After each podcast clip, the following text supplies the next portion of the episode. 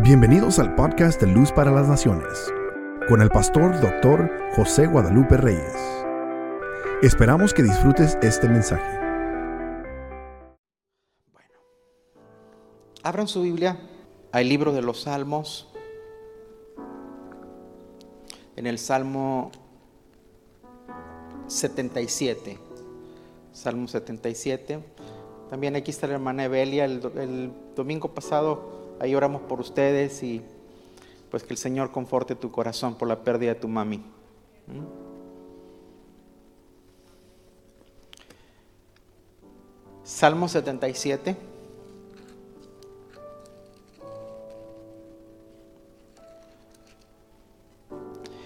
Ese salmo fue escrito por Asaf.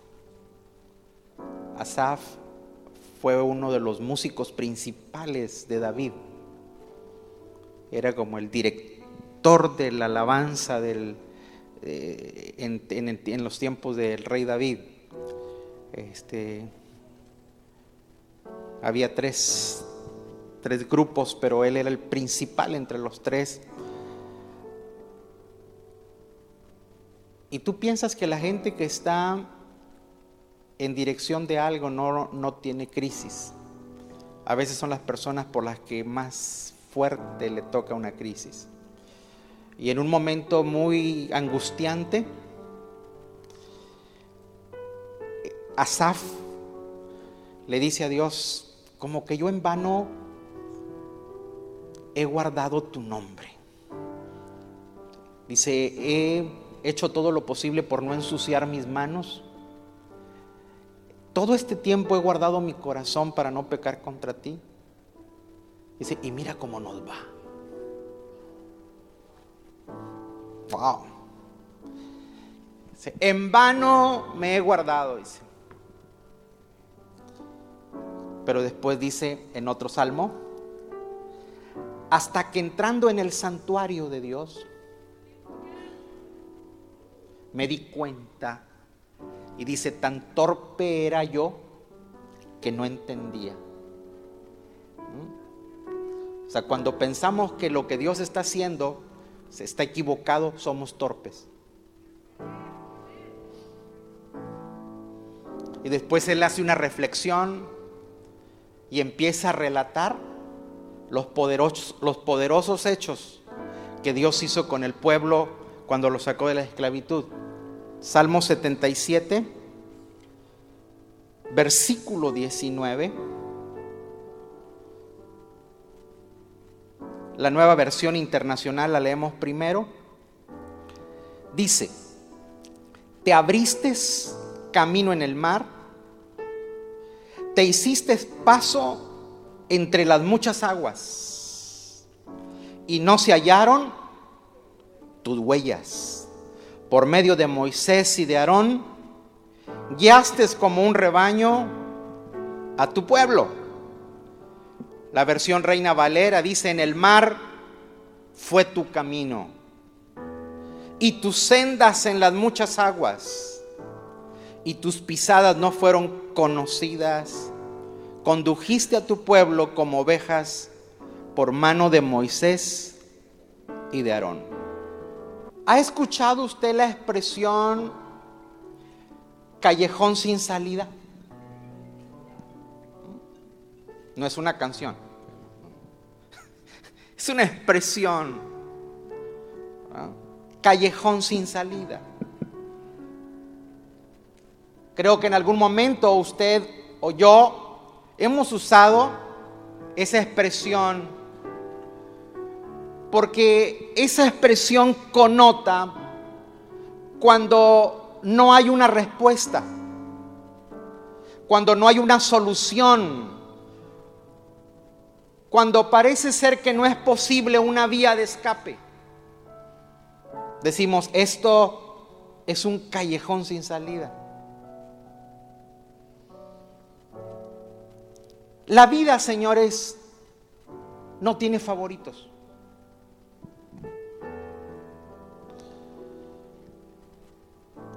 A veces la vida nos encarga de ponernos en situaciones que son callejones sin salida. Cuando se trata de vivir, no hay abolengos.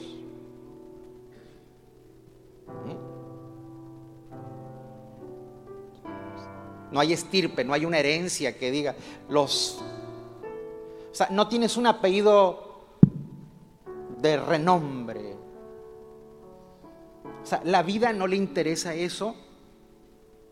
A la vida no le interesa de qué estirpe provienes. A la vida no le importan tus niveles socioeconómicos. A la vida no le interesa tu estatus profesional, tu estatus económico. No respeta títulos. A veces nosotros quisiéramos que como lo que hacemos o lo, que representamos, quisiéramos que eso fueran como unas fronteras para frenar los golpes de la vida. Pero no es así. Hay cosas que Dios mismo se encarga de ponerlas a nosotros. ¿Mm? Hay cosas que tú y yo estamos viviendo que no podemos culpar las circunstancias, es Dios mismo quien se encargó de eso. La nación de Israel en varios momentos vivieron callejones sin salida. Quiero que por favor veamos Éxodo 14, el versículo 3 y 4, Éxodo 3 y 4 dice,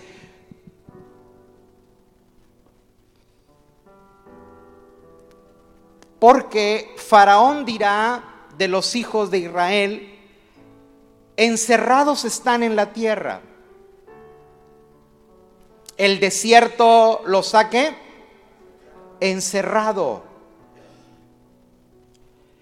Y yo voy a endurecer el corazón del faraón para que los siga. Y será glorificado, y seré glorificado en el faraón y en todo su ejército. Y sabrán los egipcios que yo soy Jehová. Y ellos lo hicieron así. Fíjate bien. Dios dice, hay un desierto enfrente con un mar, a los lados están las montañas y yo voy a hacer que el faraón lo siga. Cuando tú no tienes una opción enfrente, tienes a alguien detrás de ti y no tienes escapatoria para los lados, esos son callejones sin salida. Pero lo más curioso del texto es que dice, yo, yo voy a ser el que haga que Faraón lo siga. O sea, hay cosas que Dios encomendó para ponerte a ti y a mí en callejones sin salida. Oye, qué malo Dios. No, no, no. Mire, eh, Dios nos pone en escenarios para transicionar. Yo siempre, eh, eh, en la experiencia que uno toma con, los años, todos pasamos por transiciones, las familias pasan por transiciones, los matrimonios pasan por transiciones, las personas transicionan, pero a veces no sabemos entrar a los nuevos escenarios. O sea, Dios coloca saca del escenario de esclavitud y quiere mover a su pueblo a una tierra de libertad, pero la, gente a veces no sabe transicionar, porque transicionar no es fácil. ¿Mm? Transicionar nos puede confundir. Transicionar duele. ¿Por qué? Porque nos saca de la comodidad. La, la, transición genera inseguridad, ansiedad. O sea, a mucha gente de fe le cuesta transicionar. ¿Mm? Del estado en que nos encontramos hacia el estado en que Dios nos quiere llevar, a veces nos podemos equivocar porque las transiciones nos colocan en callejones sin salida.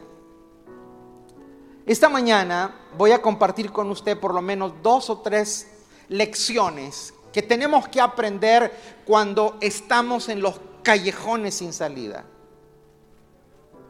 ¿Mm? Lo primera cosa que nos pasa es, ¿será que Dios se olvidó de nosotros? ¿Será que Dios se olvidó de mí? Le tengo una buena noticia. Dios no se ha olvidado de ti. ¿Mm? Todo lo que Dios hace siempre tiene propósito. Amén. Es más, le quiero decir algo y quiero que usted se lo diga a su vecino. De Dios nunca dudes. Vamos, dile, de Dios nunca dudes. Puede darle un aplauso al Señor maravilloso que tenemos, a nuestro Dios. De Dios nunca dudes. Con Dios no hay necesidad de entenderlo todo.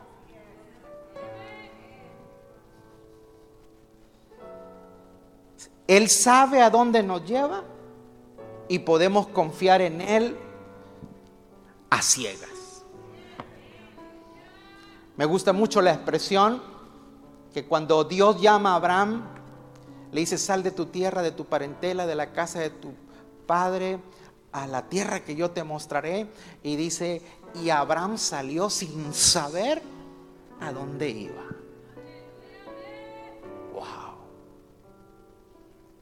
Si hubiera dicho José, si hubiera dicho Juan, Manuel, Pedro, María, Angélica, usted y yo hubiéramos cuestionado a Dios. ¿A dónde voy? ¿Qué tan largo está el viaje? Pero cuando se trata de Dios, podemos confiar en Él.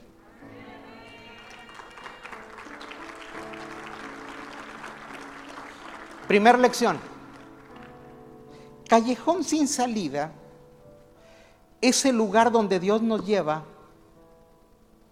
Un callejón sin salida es un lugar donde Dios nos lleva para mostrarnos lo que aún no hemos podido ver. Repito, un callejón es un lugar donde Dios nos lleva para mostrarnos algo que aún no hemos podido ver. A veces eh, hay cosas que no podemos ver donde hay mucha luz. Por ejemplo, si usted quiere ver un cielo estrellado, una noche eh, despejada y con estrellas, ¿qué hay que hacer? Sálgase de la ciudad. Aquí en plena ciudad no vamos a poder contemplar el cielo estrellado. Hay casos donde se tiene que descubrir eh, quién fue el autor de algún asesinato, de algún homicidio. Y los expertos en criminología, eh, cuando están en el lugar de los hechos, para poder encontrar pistas necesitan apagar las luces. Y ellos tienen una luz especial para detectar huellas, cosas que con la luz natural no se podría ver. O sea, para poder descubrirlas tienen que apagar el foco.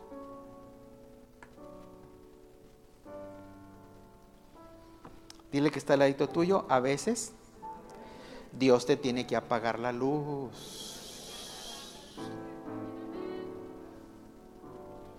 Porque a veces estamos tan cegados por las cosas que vivimos que no nos permiten ver lo que Dios nos quiere mostrar.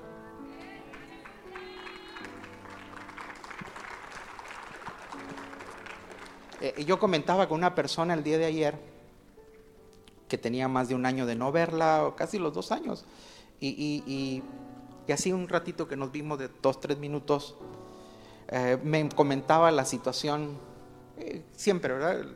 los comentarios que tenemos cuando, cuando no nos hemos visto después de esta contingencia, y todos queremos nuestra frase social que da vuelta al mundo es, ¿cuándo iremos a volver a la normalidad? Y yo le decía a esta persona, mire, si la pandemia no nos ha cambiado,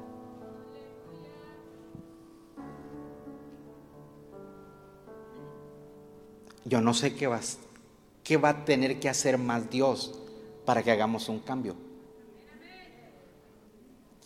Porque nosotros decimos que las cosas vuelvan a la normalidad. Yo te pregunto, antes de la pandemia, ¿tú tenías todo normal? Por favor. los momentos de oscuridad mundial son para que reflexionemos. O sea, si usted y yo después de la post, o sea, cuando venga la post pandemia, no hemos cambiado, señores, no sé dónde tendremos que ir a aprender algo. O sea, si usted y yo todavía seguimos con las mismas chiripiolcas que teníamos antes de la pandemia, no hemos aprendido nada.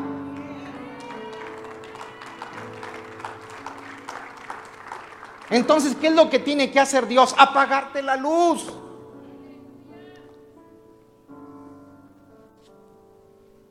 Porque estamos cegados por las cosas. Por favor, segundo de Reyes, capítulo 6, el verso 14.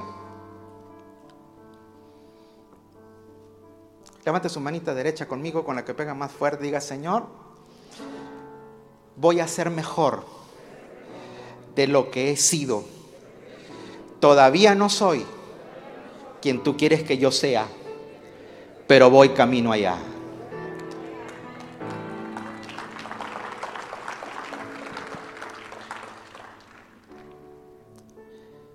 Entonces, este, vamos a un momento crítico del pueblo de la nación de Israel. Dice, entonces envió el rey allá gente de a caballo y carros y un gran ejército, los cuales vinieron de noche. Cuando llegaron, de noche. Señores, aunque todo lo que está en el día es lo mismo que está en la noche, pero no sé que algo pasa en nuestro ser, que en la noche nos volvemos con un poco de tendencia más hacia la seguridad. ¿Sí o no? ¿Mm? Si usted viene aquí de día y todo va a estar en, en su sitio, en la noche usted viene y están en el mismo sitio, pero, pero tú vienes como que piensas encontrarte algo con algo que te pueda causar un daño, porque nosotros no fuimos creados para la noche.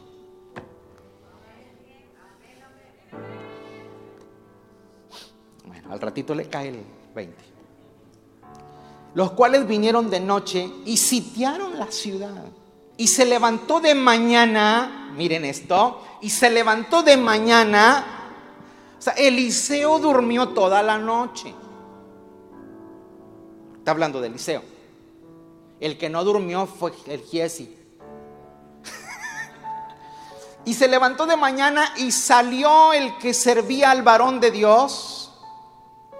Y aquí que un, el ejército que tenía sitiada la ciudad con gente de a caballo y carros.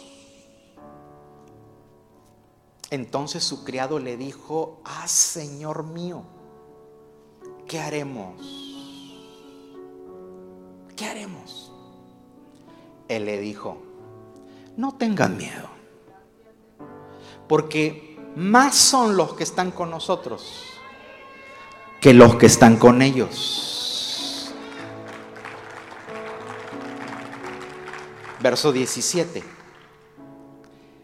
Y oró Eliseo y dijo, te ruego, oh Jehová, que abra sus ojos para que vea. Entonces Jehová abrió los ojos del criado y miró. Y he aquí, mire esto, y he aquí, mire lo que no podía ver el chico. Eliseo ya lo había visto. El que no lo podía ver era el otro. Dice, y he aquí que el monte estaba lleno de gente de a caballo y de carros de fuego alrededor de Eliseo.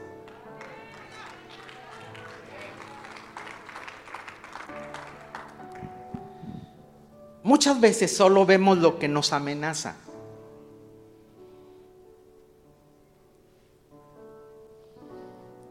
Muchas veces solo vemos lo que nos amenaza.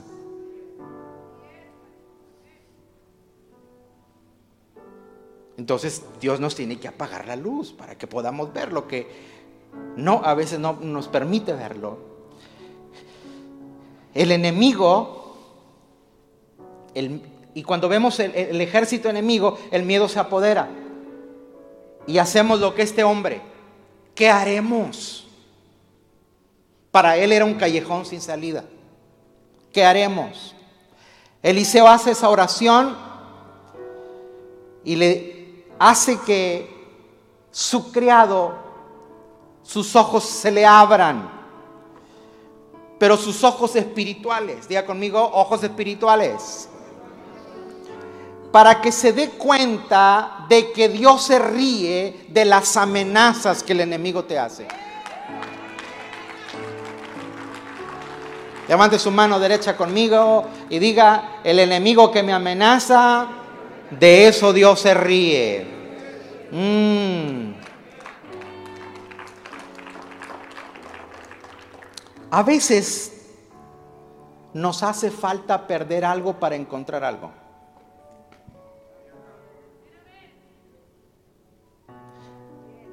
A veces nos hace falta perder algo para encontrar algo.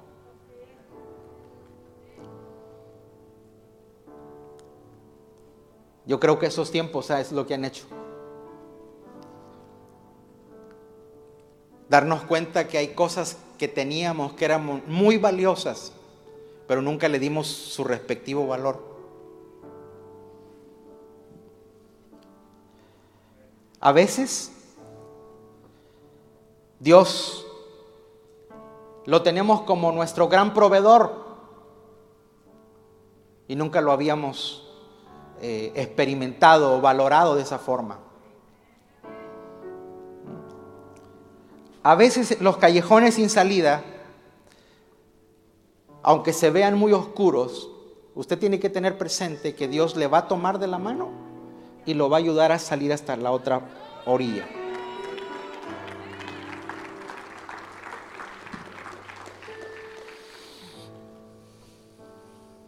Conmigo, necesito ver lo que Dios quiere que yo vea.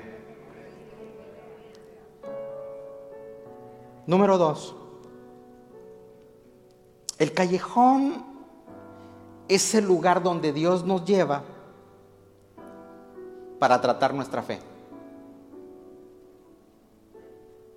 Para tratar la fe y tomar decisiones. Dios nos saca de nuestra zona de confort. A todos nos gusta el confort. Eh, y a Dios le encanta movernos de nuestra zona de confort, pero no para reírse de nosotros. No, porque Dios no está para que tú seas objeto de burla de Él. Dios siempre tiene algo en mente para formarnos y sacar lo mejor de nosotros y que tú seas recompensado. Amén. Dele fuerte aplauso al Señor.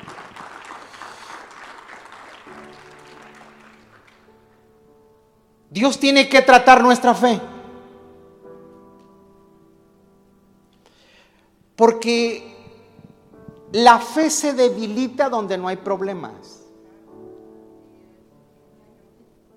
Mm. ¿Cuántos quieren fe? ¿Cuántos quieren decirle, Señor, aumenta mi fe? Le vienen problemas. Es como cualquier objeto, cualquier herramienta que tiene un uso que si no se usa, se oxida. Entonces, si la fe no se trata donde no hay problemas para resolver, no ocupa fe. Pero si usted tiene un problema el cual resolver, Dios te ayuda para que tu fe no falte.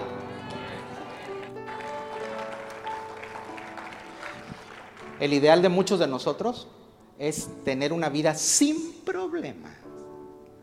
Ay, Señor, ¿cuándo? Le tengo una mala noticia. ¿Cuántos no quieren tener problemas? Hay un lugar donde no hay problemas. Y se llama cementerio.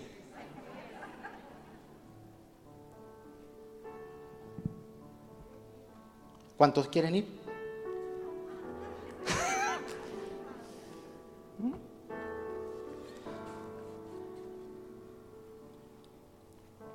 O sea, no es lo mismo que usted cante más allá del sol a que le estén cantando a usted más allá del sol. Porque la gente hasta cierra los ojos cuando está cantando más allá del sol.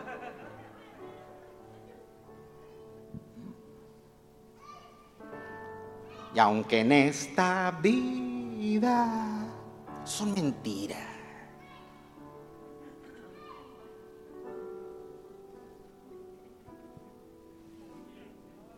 No tengo riqueza. Tú quisieras riquezas.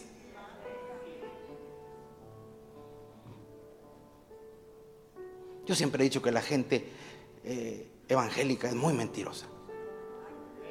No porque sea su naturaleza de mentiroso, sino porque no coordina lo que cree con lo que dice.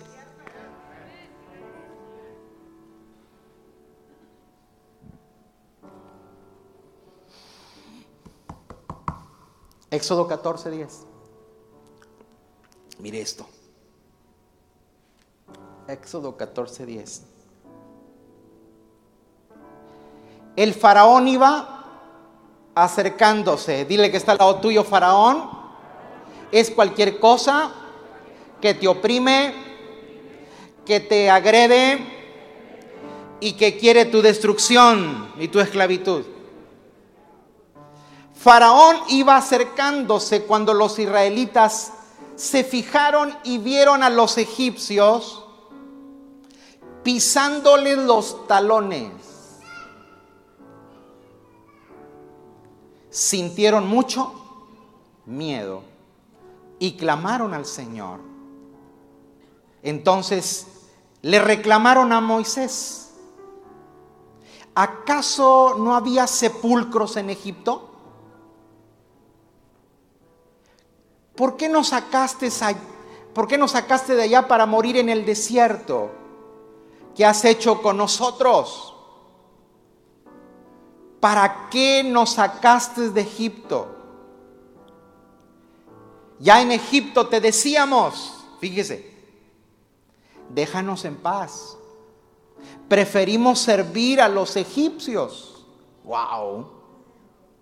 Mejor nos hubiera sido servir a los egipcios que morir en el desierto. Todo parecido con la realidad es pura coincidencia. Mire lo que dice Moisés. No tengan miedo, le respondió Moisés. Mantengan sus posiciones. Mantengan sus posiciones.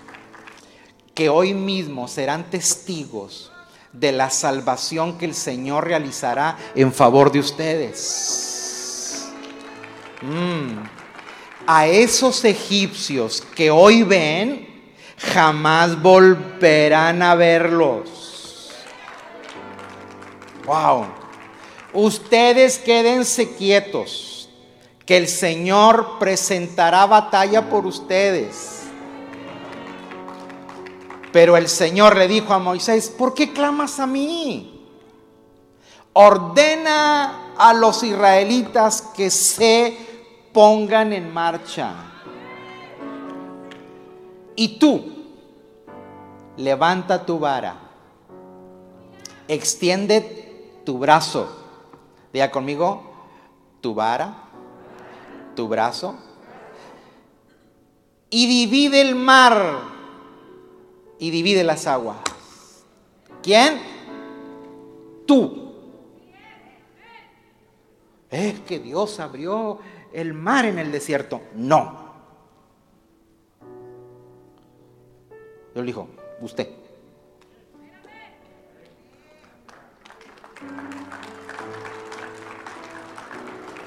Para que los israelitas lo crucen sobre terreno seco. Hay veces que sentimos muy de cerca los problemas. Hoy podemos responder como el pueblo. ¿Qué hicieron cuando ellos, cuando ellos vieron que el faraón lo tenían pisándole los talones? ¿Qué hicieron? ¿Qué hicieron? Le echaron la culpa a Moisés. Y le dicen, tú tienes la culpa. Te dijimos desde allá que nos dejaras en paz. También te dijimos que nosotros preferíamos ser esclavos, morir como esclavos, y no que vayamos a morir ahora en un desierto. Preferíamos una tumba en Egipto.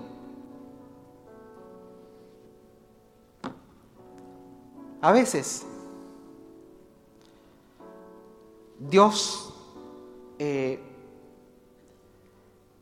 no espera que respondamos así. O sea, Moisés no esperó que todo fuera en paz. Te dijimos. ¿Cuándo? Desde allá. Pero Moisés, aunque le dijeron, no les hizo caso. Siempre vas a tener gente que te profetice que no te van a ir bien las cosas. ¿Mm? Si yo le dijera a usted, por más que como ahorita todavía no me brindan mucha confianza a estas horas, pero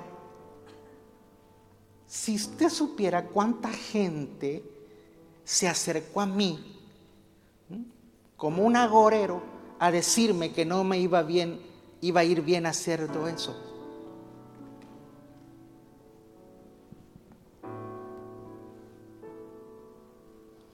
Tú no esperes que todo esté en paz cuando quieras cumplir los propósitos de Dios.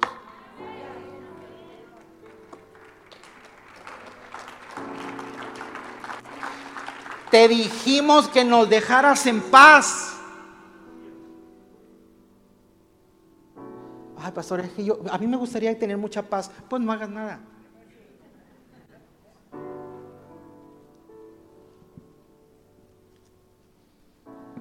No espere que todos estén con usted, no espere que todos estén contigo cuando tú quieras cumplir un propósito de Dios.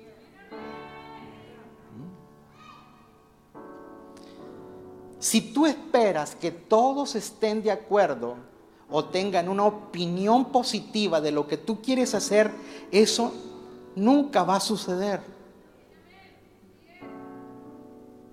Hay decisiones que hay que tomar aunque todos los tengas en contra.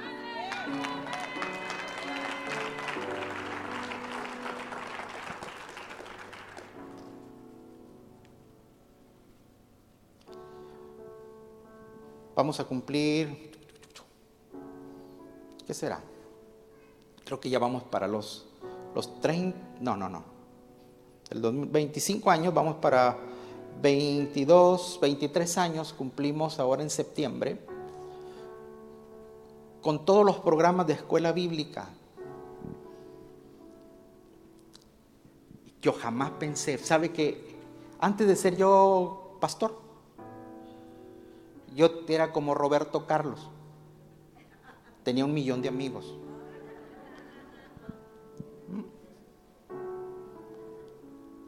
Yo vine a conocer enemigos hasta que entré al pastorado.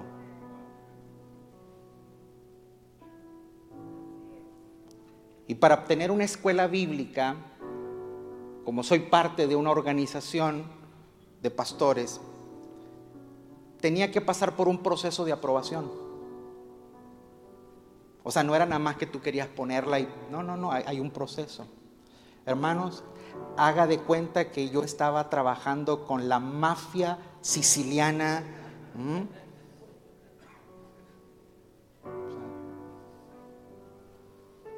Se di, o sea, y, y las peores canalladas que usted pueda, las peores mentiras. O sea, sí, sí, nada más porque tengo una experiencia muy evidente de que Dios es mi Dios, yo sé de quién soy, a quién sirvo. Pero hermano, pero todo el ambiente que se gestaba ahí era detestable y apestoso.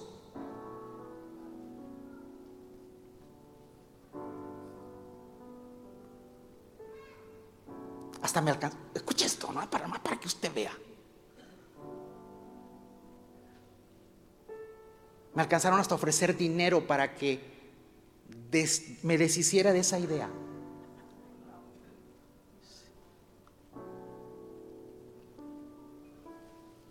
O sea, ¿cómo? ¿Cómo? O sea, no entendía. O sea, ¿cómo si yo quiero hacer algo bien? Si no, no, no, no es un negocio, es un ministerio.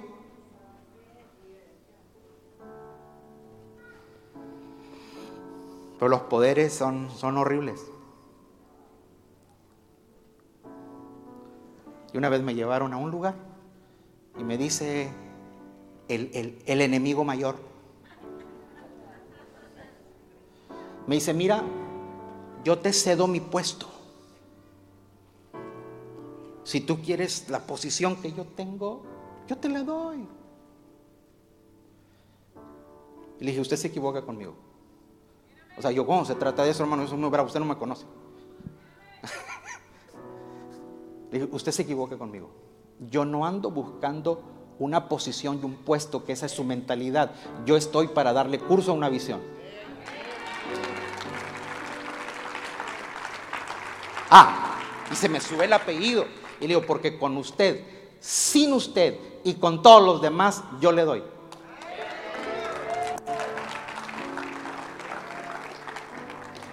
Pues lo vamos a llevar a votación, pues vamos a votación.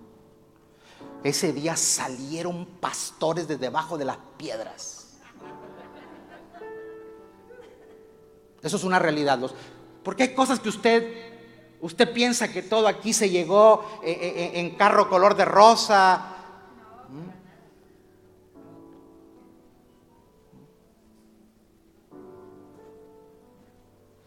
Y ahí por esa puerta, si usted ve esa puerta de ahí, hay un ticuruchito ahí, una, una, casita de madera. Esa fue nuestra primera institución educativa, que la construyó el hermano Juanito. Como todavía no era buen constructor, le salió chueca. O sea,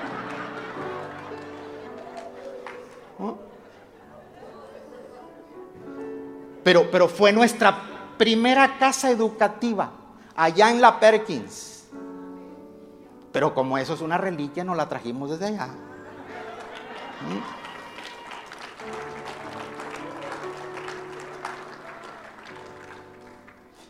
Pero así, así de, así de. Entonces yo tenía todo en contra, o sea, me eché enemigos al pro mayor. Y cuando el, llegaron el día de las elecciones, yo quedé asustado porque en las, en las reuniones eran 10, 15 pastores. Esa vez había como 45 pastores.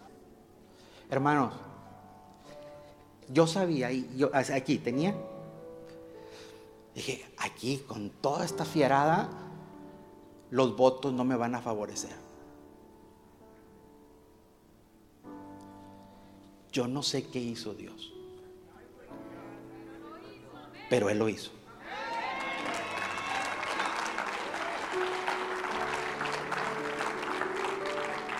Y me dan los resultados, ¡pum! Aprobado. Espérame, espérame, espérame. Pero uno no se aguantó. Y se para el viejo y me dice, ¿para qué quieres otra escuela? Si ya Cristo viene. le dije, bueno, le dije, pues para que no nos encuentre burros.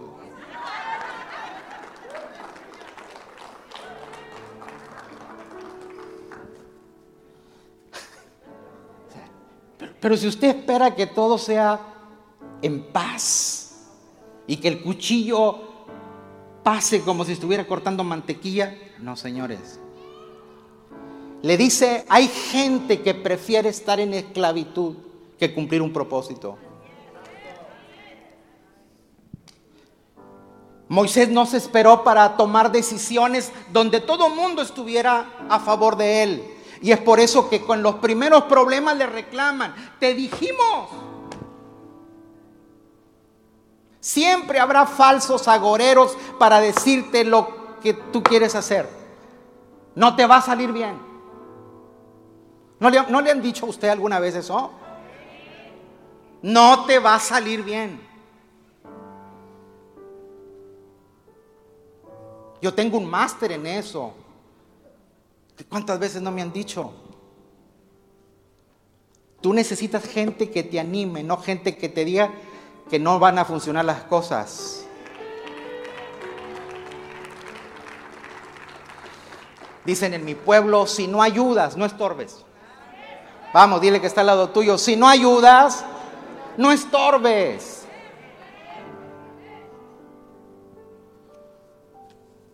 Mire el lenguaje. Verso 12, ¿me puedes, por favor? Mira, mira el lenguaje. Ya en Egipto te decíamos, déjanos en paz, preferimos servir a los egipcios. Mejor nos hubiera sido servir a los egipcios que morir en un desierto. El lenguaje es, es mejor ser un esclavo en Egipto que un cadáver en el desierto. ¿Oyó eso? O sea, preferían ellos morir como esclavos que morir cumpliendo el propósito. ¿Mm? En la comodidad, desobedeciendo los propósitos de Dios. Diga conmigo, tenemos que adoptar una actitud valiente para tomar decisiones firmes. Vamos, alegres esta mañana. Hay momentos en la vida que tú tienes que pararte firme y tomar decisiones. No siempre la mayoría tiene la aprobación o tiene lo correcto. Recuerde que cuando diez dijeron no, que no se podía, dos dijeron sí se puede. Y a veces uno seguía, no, pues que la mayoría dice que no, pero no siempre tiene la razón. Hasta en los gobiernos, no porque fueron mayoría tienen la razón. Hay, mayorías totalmente equivocadas.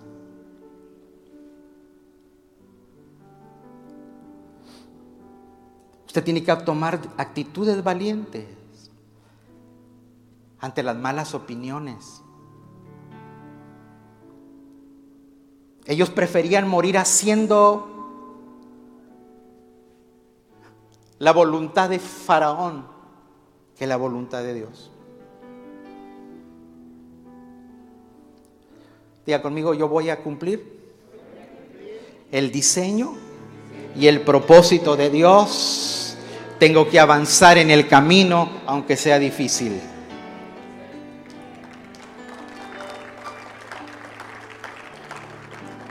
Entonces, cuando Moisés oye el lenguaje en que están hablando y la forma en que les lo están culpando, él los para y les dice, por favor, estén quietos esos egipcios que hoy ustedes ven detrás de nosotros pisándonos los talones, entérense que es la última vez que los van a ver.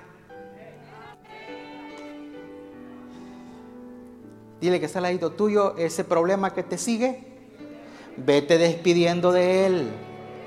Mm. Y luego dice, ustedes estén quietos porque el Señor va a pelear por ustedes. O sea, Dios se va a encargar de él. Vamos, aplauda al Señor esta mañana.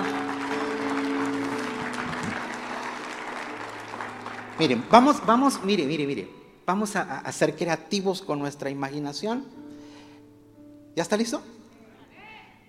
Imagínese un pueblo renegando.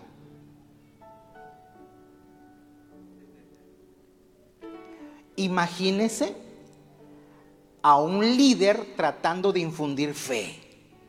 Porque para eso está un líder. Yo no estoy aquí para tallarle a usted el hombro y decirle, voy a llorar contigo. No.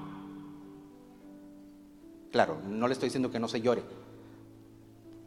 Llorar es una forma de, de sacar el dolor. Lo que le estoy diciendo es que mucha gente quiere que oír lo que usted quiere oír.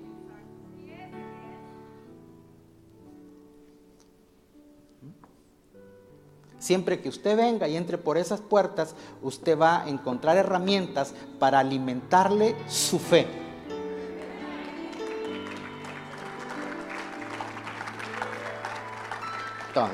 Hay un pueblo renegando, hay un líder tratando de que la fe se les levante, pero lo más maravilloso, hay un Dios que está creando una estrategia para bendecirlos. Amén.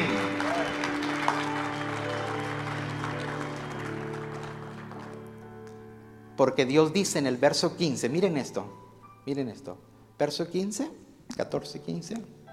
Pero el Señor le dijo a Moisés, ¿por qué clamas a mí? Ordena a los israelitas que se pongan en marcha. Mire, hey, hay cosas que no son para orar, son para accionar.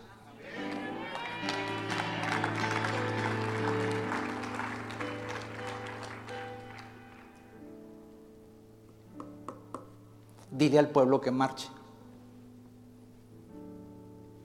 ¿Quiere que le diga una cosa? Cuando usted y yo caminamos y nos ponemos en marcha hasta donde nosotros podemos, donde ya no podemos, Dios se encarga de abrir el camino.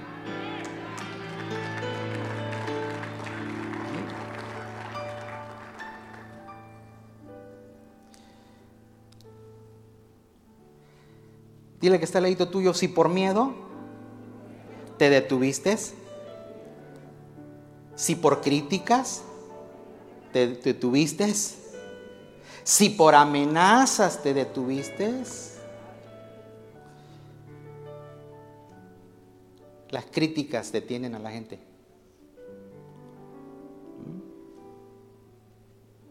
¿Cuánta gente por una crítica renunció a algo?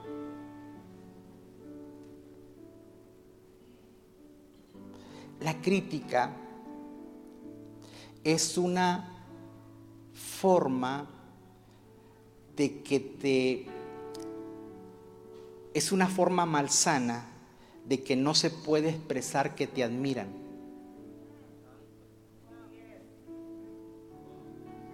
O sea, pero como tengo tanto orgullo, no puedo decirte que te admiro, entonces prefiero criticarte.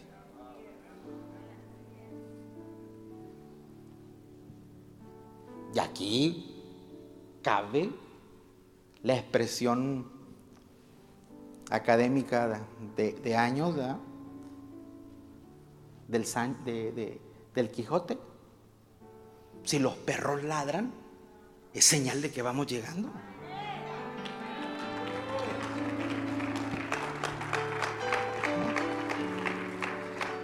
Pastor, me critican. Te admiran, pero como no te lo pueden decir, pues te critican.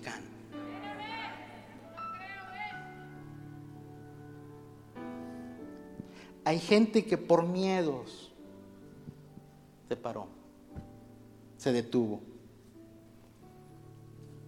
Y tristemente aún por amenazas.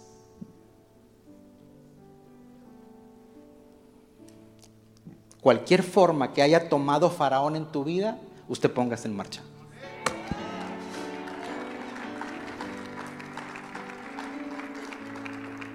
Si algo te obligó a detenerte, la respuesta de Dios va a ser, ponte en marcha. Dile al pueblo que marche, que se ponga en marcha. Dile a Carlos, dile a Juan, dile a Marta, dile a María, dile a Patricia que se ponga en marcha.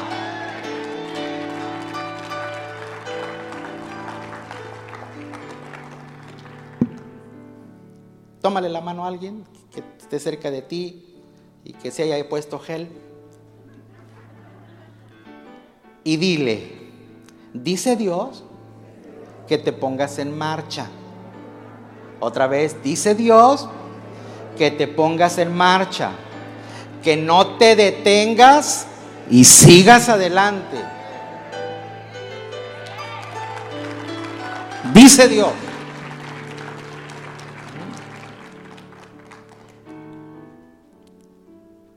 Y Dios le dice a Moisés, y, yo, y también quiero corregirte algo contigo, hijo. Aparte que me le digas eso, usted tome la vara. Toma tu vara.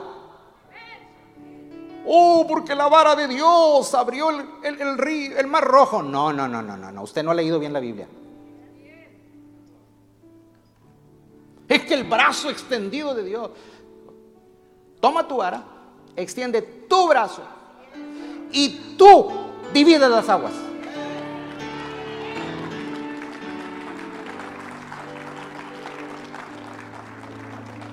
Lo que pasa es que nos han enseñado, nos han torcido la mente que hay que esperar que Dios haga. No, no, no, no. Usted tiene que hacer y cuando usted llegue al tope, Dios ahí se encarga de abrir.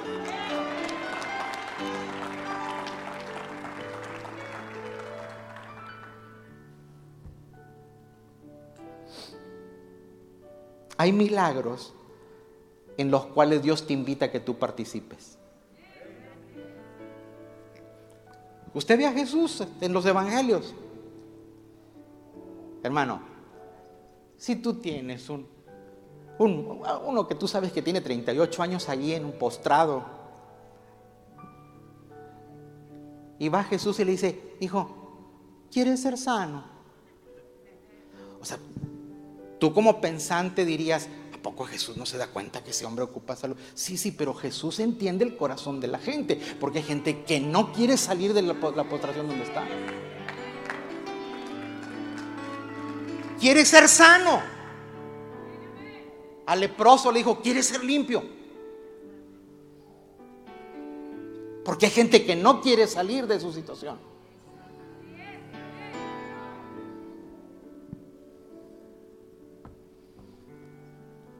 Toma tu vara, extiende tu brazo.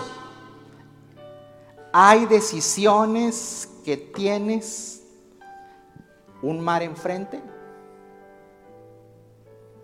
un ejército atrás y las montañas hacia los lados. Por eso, esos son los callejones sin salidas. Es ahí donde usted tiene que activar su fe. Vamos, denle el fuerte aplauso al Señor. Mm. Tome otra vez la mano del que tiene ahí confianza y dile, nomás no se aproveche. Mm. No hay océanos más profundos que el de su amor. No hay ejércitos más poderosos que sus huestes celestiales. Y no hay fuerza más poderosa que su gracia.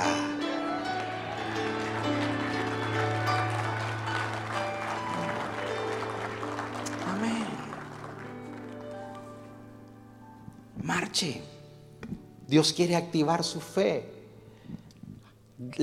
hay que tomar decisiones cruciales en la vida.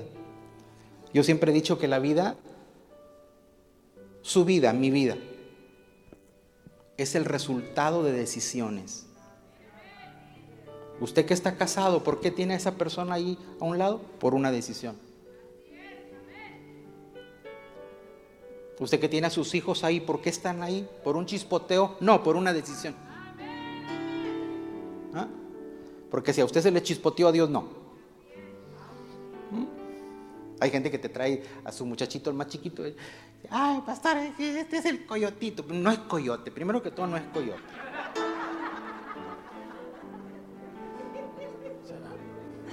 O sea, ¿qué le pasa a usted? Una creación de Dios, usted diciéndole coyote.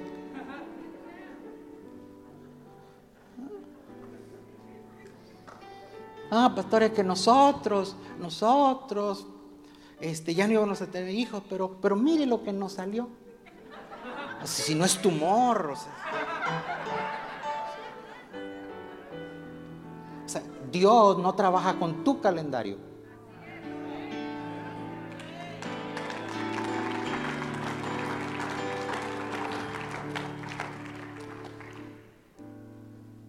¿Sabe por qué estamos aquí sentados?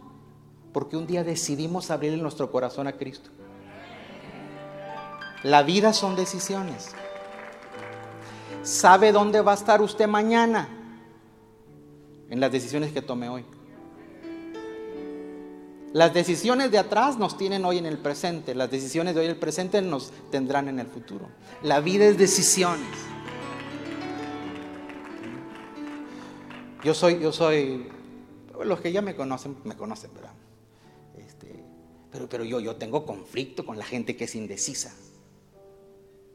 A mí me gusta que tú me digas sí o no. El, el quién sabe me molesta. No, dime sí o dime no. Pero no me tenga ya tibias. ¿Puedes o no puedes? Pero pues voy a pensarlo. Voy a ver. Empieza como el hermano Capulina.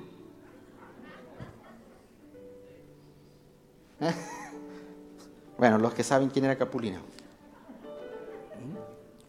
Diga conmigo, hay decisiones que nos van a ayudar para que el callejón tenga una salida.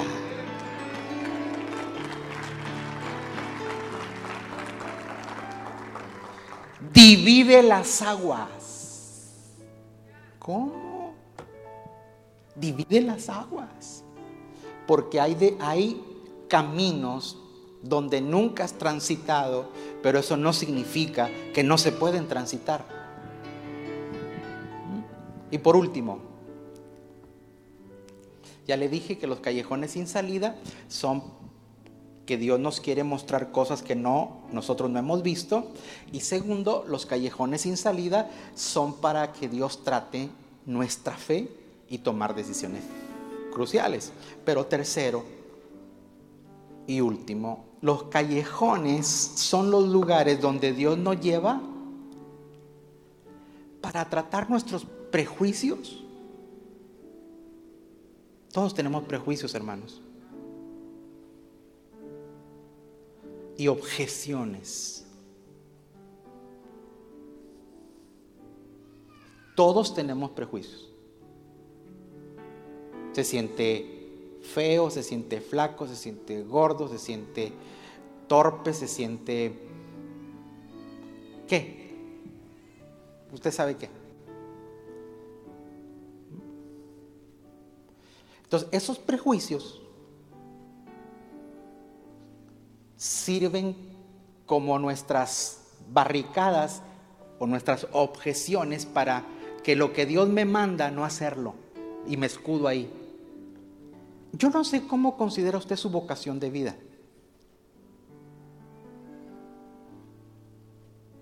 Si usted es un hombre de negocios, si usted es un médico, si tú eres un profesor de escuela pública, si tu vocación es ser un, gen- un ingeniero, un constructor.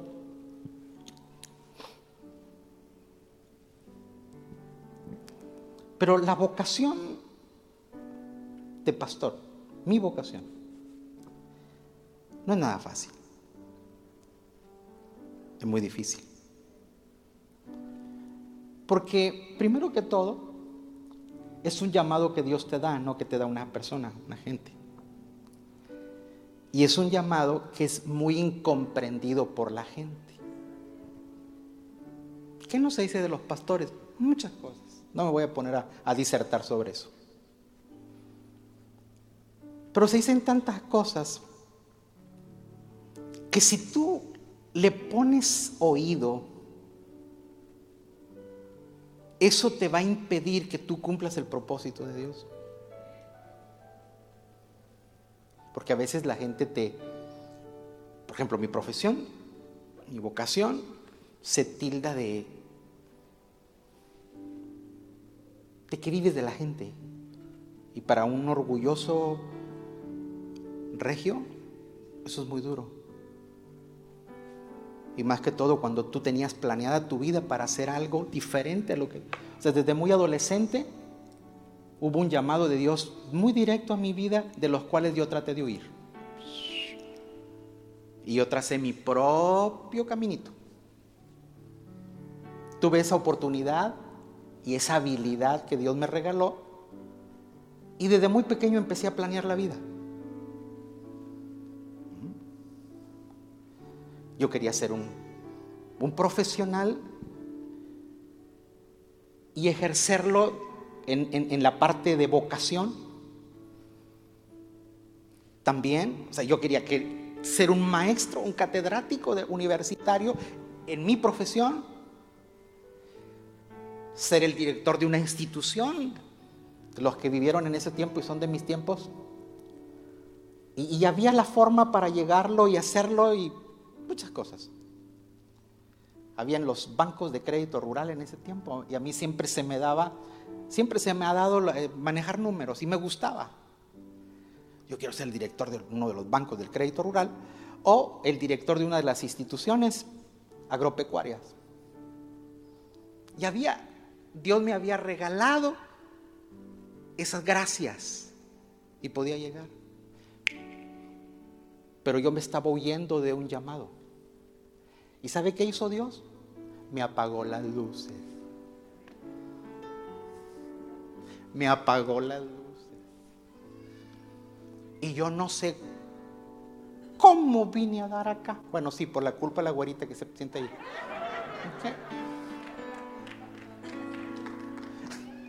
Yo no sé de qué aplaude usted. Mi esposa es nacida en los Estados Unidos, entonces yo jamás en mi mente estuvo vivir en Estados Unidos. La primera vez que yo estuve en Estados Unidos para mí no fue el sueño americano. Para mí los primeros años en Estados Unidos fueron la pesadilla americana.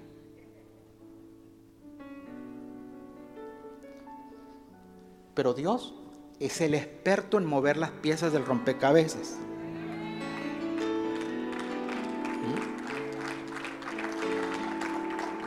Si Dios no me saca de mi tierra y de mi parentela, yo me pierdo en el propósito de Dios, del propósito de Dios. Entonces, Dios mueve todo, pues por eso que Dios te coloca en callejones sin salida para que tú veas lo que no has visto.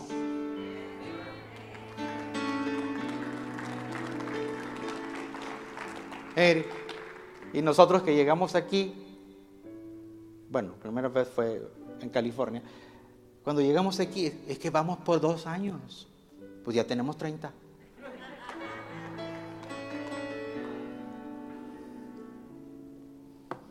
Pero Dios me tuvo que sacar de mi entorno donde yo tenía mi fuerza y me desquita todo para que pueda cumplir a lo que yo había sido llamado. Y por eso fue acá donde Dios despierta mi llamado al pastorado. Yo no vengo de familias ministeriales. Fue tan difícil ser pastor en una nación donde tú no manejas el idioma. Yo no compré inglés sin barreras. Yo tengo inglés con barreras.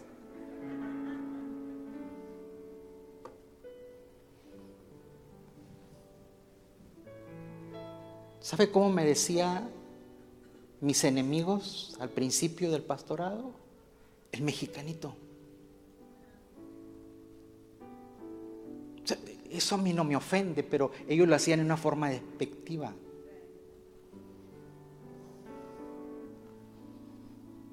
Cuando Dios nos dio la oportunidad de construir aquel, edificio, decían que yo tenía nexos con el narcotráfico colombiano. Usted se ríe, pero es cierto. Y que el narco nos había construido los templos.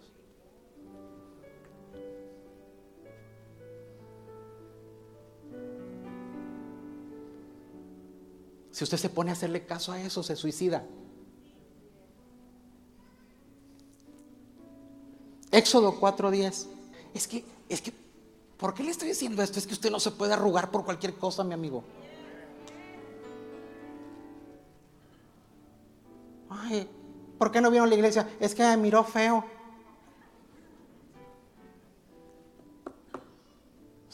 Por niñada la gente desiste de cosas.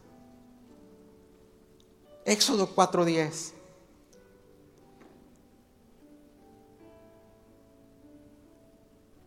¿Lo tiene? Entonces dijo Moisés a Jehová, ay Señor, nunca he sido hombre de fácil palabra, ni antes, ni desde que tú, ni desde que tú hablas a tu siervo, porque soy tardo en, en el habla y torpe en la lengua. Y Jehová le respondió, ¿quién dio la boca al hombre? ¿O quién hizo al mudo y al sordo? Al que ve y al ciego, ¿no soy yo Jehová?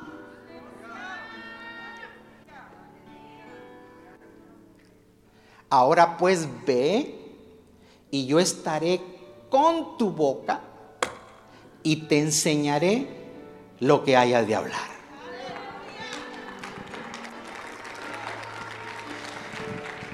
Diga conmigo, a donde Dios me manda, no lo tengo que saber todo, simplemente me tengo que poner en marcha.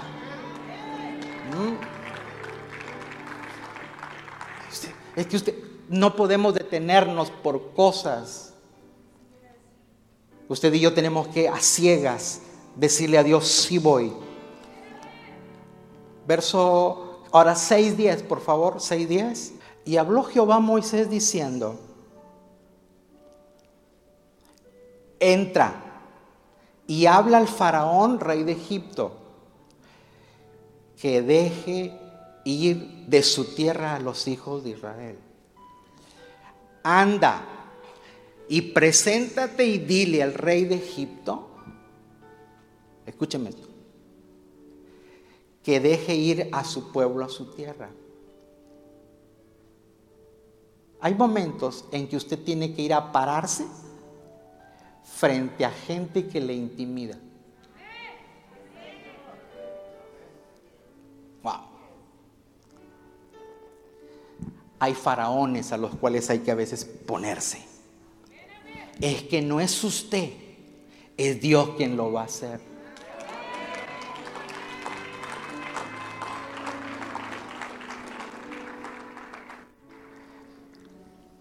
Los que saben asuntos financieros, para el año, antes del año 2000, las instituciones eclesiásticas non-profit no tenían eh, créditos en, las, en los bancos. Las non-profit. ¿Por qué? Porque un negocio, un negocio tú puedes presentar tus estados financieros y presentas tus, tus entradas, tus ganancias, eh, todo el manejo. Hay, hay formas para medir. Pero en una iglesia no se puede medir. Porque hoy usted avienta uno de a 20, mañana 20 centavos. ¿Sí me explico? O sea, porque aquí es voluntario. Pues no se puede medir. Pero a veces tienes que ir a presentarte al faraón. En 1999 fui y me presenté a un faraón. Y le dije, necesito medio millón de dólares.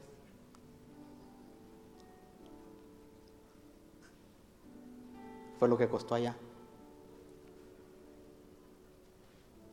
En el Valle fuimos la primera institución religiosa, non-profit, que abrió camino para que los bancos prestaran a iglesias.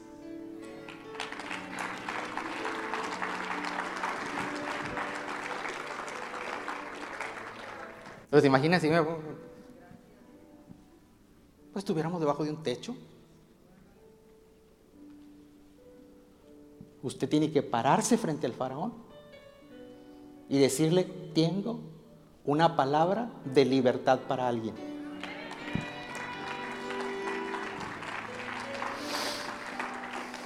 Dile que está al lado tuyo, tú vas a sacar del cautiverio a muchos.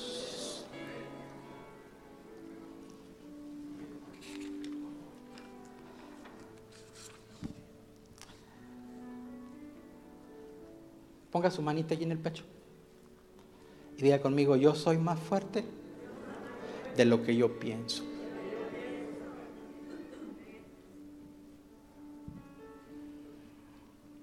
Le, le soy franco y soy honesto. Cuando se te vienen los años encima, eh, dices, y tú escondes el temor con sabiduría. No, es que ahora como ya uno que está más grande es más sabio. No, no, eres más miedoso.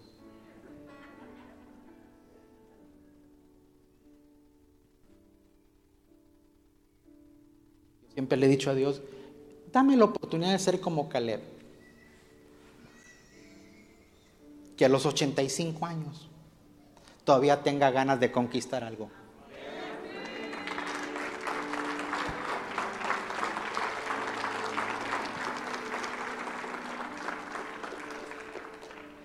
Dile que está al ladito tuyo, tú eres más fuerte de lo que crees. Dile, con la ayuda de Dios, otra vez, con la ayuda de Dios, vamos a usar mi vara, mi brazo y me voy a abrir camino. Que le quede claro, es con la ayuda de Dios. Pero es tu vara, es tu brazo. Usted marche, que donde se atore, Dios le entra.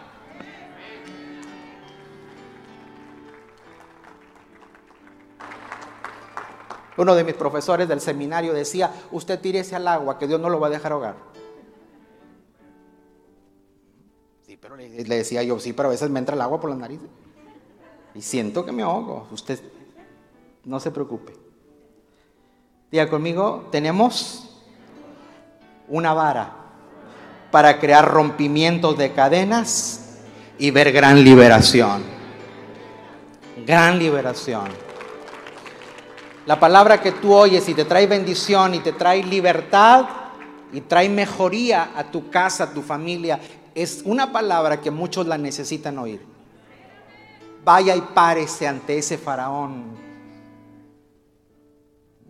A veces la vida se detiene y sentimos que no avanza, pero tenemos que hablarle a los callejones sin salida.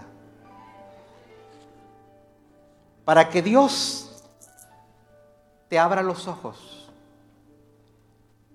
para que nuestros ojos espirituales se abran y empecemos a ver lo que no hemos podido ver. Y termino con esto. Son algunas frasecitas que quiero que usted y yo levante su mano derecha conmigo. Ya terminé. Y diga, Dios abrirá camino donde parezca que no lo hay. Otra vez, Dios abrirá camino donde parece que no lo hay. Diga conmigo, procesar las dificultades a través de la fe. Para eso está la fe, para procesarlas.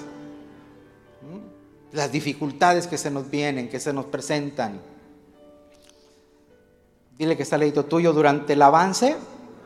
En los callejones sin salida te vas a encontrar con la poderosa presencia de Dios. Te vas a encontrar con sus promesas y con su poder.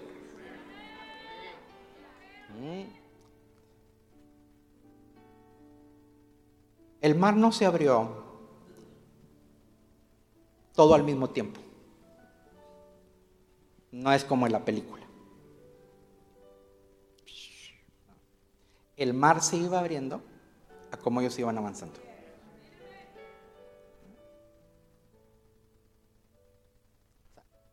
Paso que das, paso que se despeja. Paso que da, paso que se despeja. Usted no espere ver todo abierto para decidir algo, no. Mire, mire, si le abren un cachito hacia la, la puerta, usted aviente la demás.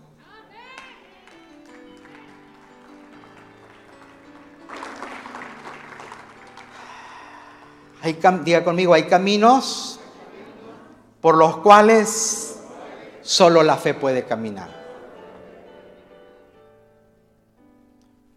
Que le quede bien claro eso. No soy yo. Es Él en mí. Es Él en usted. Es la fe la que va abriendo el camino. Y cuando usted camina en fe, paso a paso, va a llegar al otro día. Y terminamos con Isaías 52, 12. Isaías 52, 12.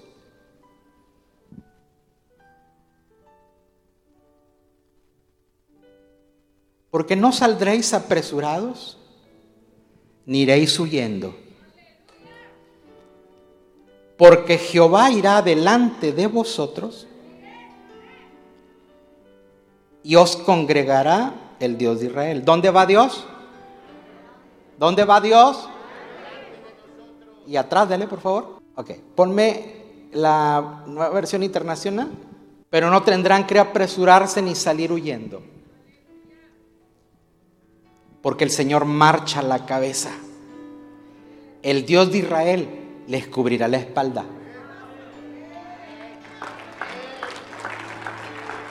¿Dónde va Dios? ¿Qué veían ellos? El océano y el ejército. Y Dios dice, no, no, no, no, no, no, no, no, no, no. Adelante estoy yo y atrás también.